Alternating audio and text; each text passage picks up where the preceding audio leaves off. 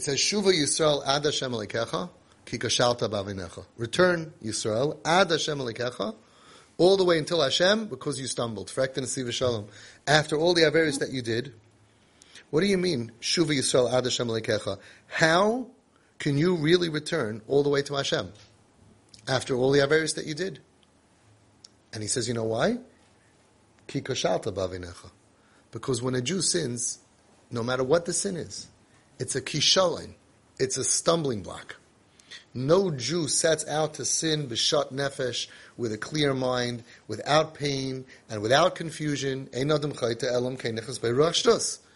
because kikashalta bavaynecha, because it's a stumbling block, yes, b'kaychacha, you have the power. Lashav ad Hashem You can return not just halfway, all the way till God Himself. Mipnei shekol hachatoim shelcha heim rak They're only stumbling blocks. Ve'enam shinu be'etzam mahusach. It didn't change your essence.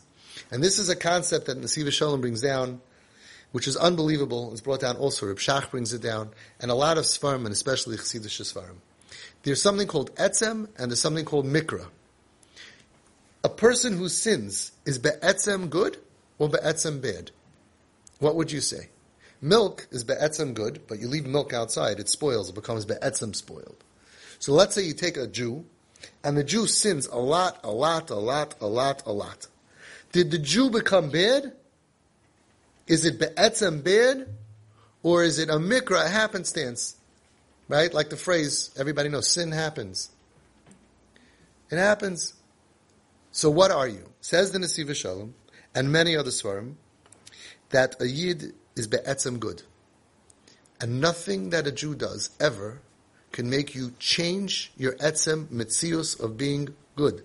Because you're a chelik elakam mal mamish. And that never can get bad. You're a chip off the old block. You're taken out, you're chutz, right? Chutzvah. You're carved out. And that, nothing could ever happen to that. So why do you sin if you're so perfect like God? Because stuff happens.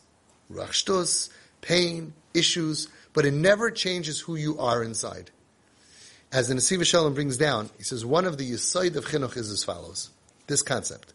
He says you have to look at a child, every yid is like a diamond. And even if the diamond falls into the mud, into the sewer, for a thousand years, the mud and the sewage is only on the outside. It never changes the etzem of the diamond. If a piece of wood falls in sewer for a few days, you can't separate the dirt from the wood. It becomes bad. But a diamond can never become bad. You scrub it off even after a million years in the mud.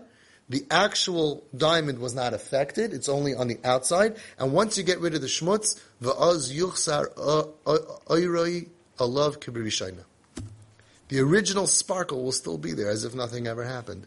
So too, says the Nasiv Shalom, he brings down from the Saba Kadisha, that every Jew, the Yisaid of Chinuch is to know that whatever they're doing today did not change the etzem mohos, the essence of the person. And that's why we see.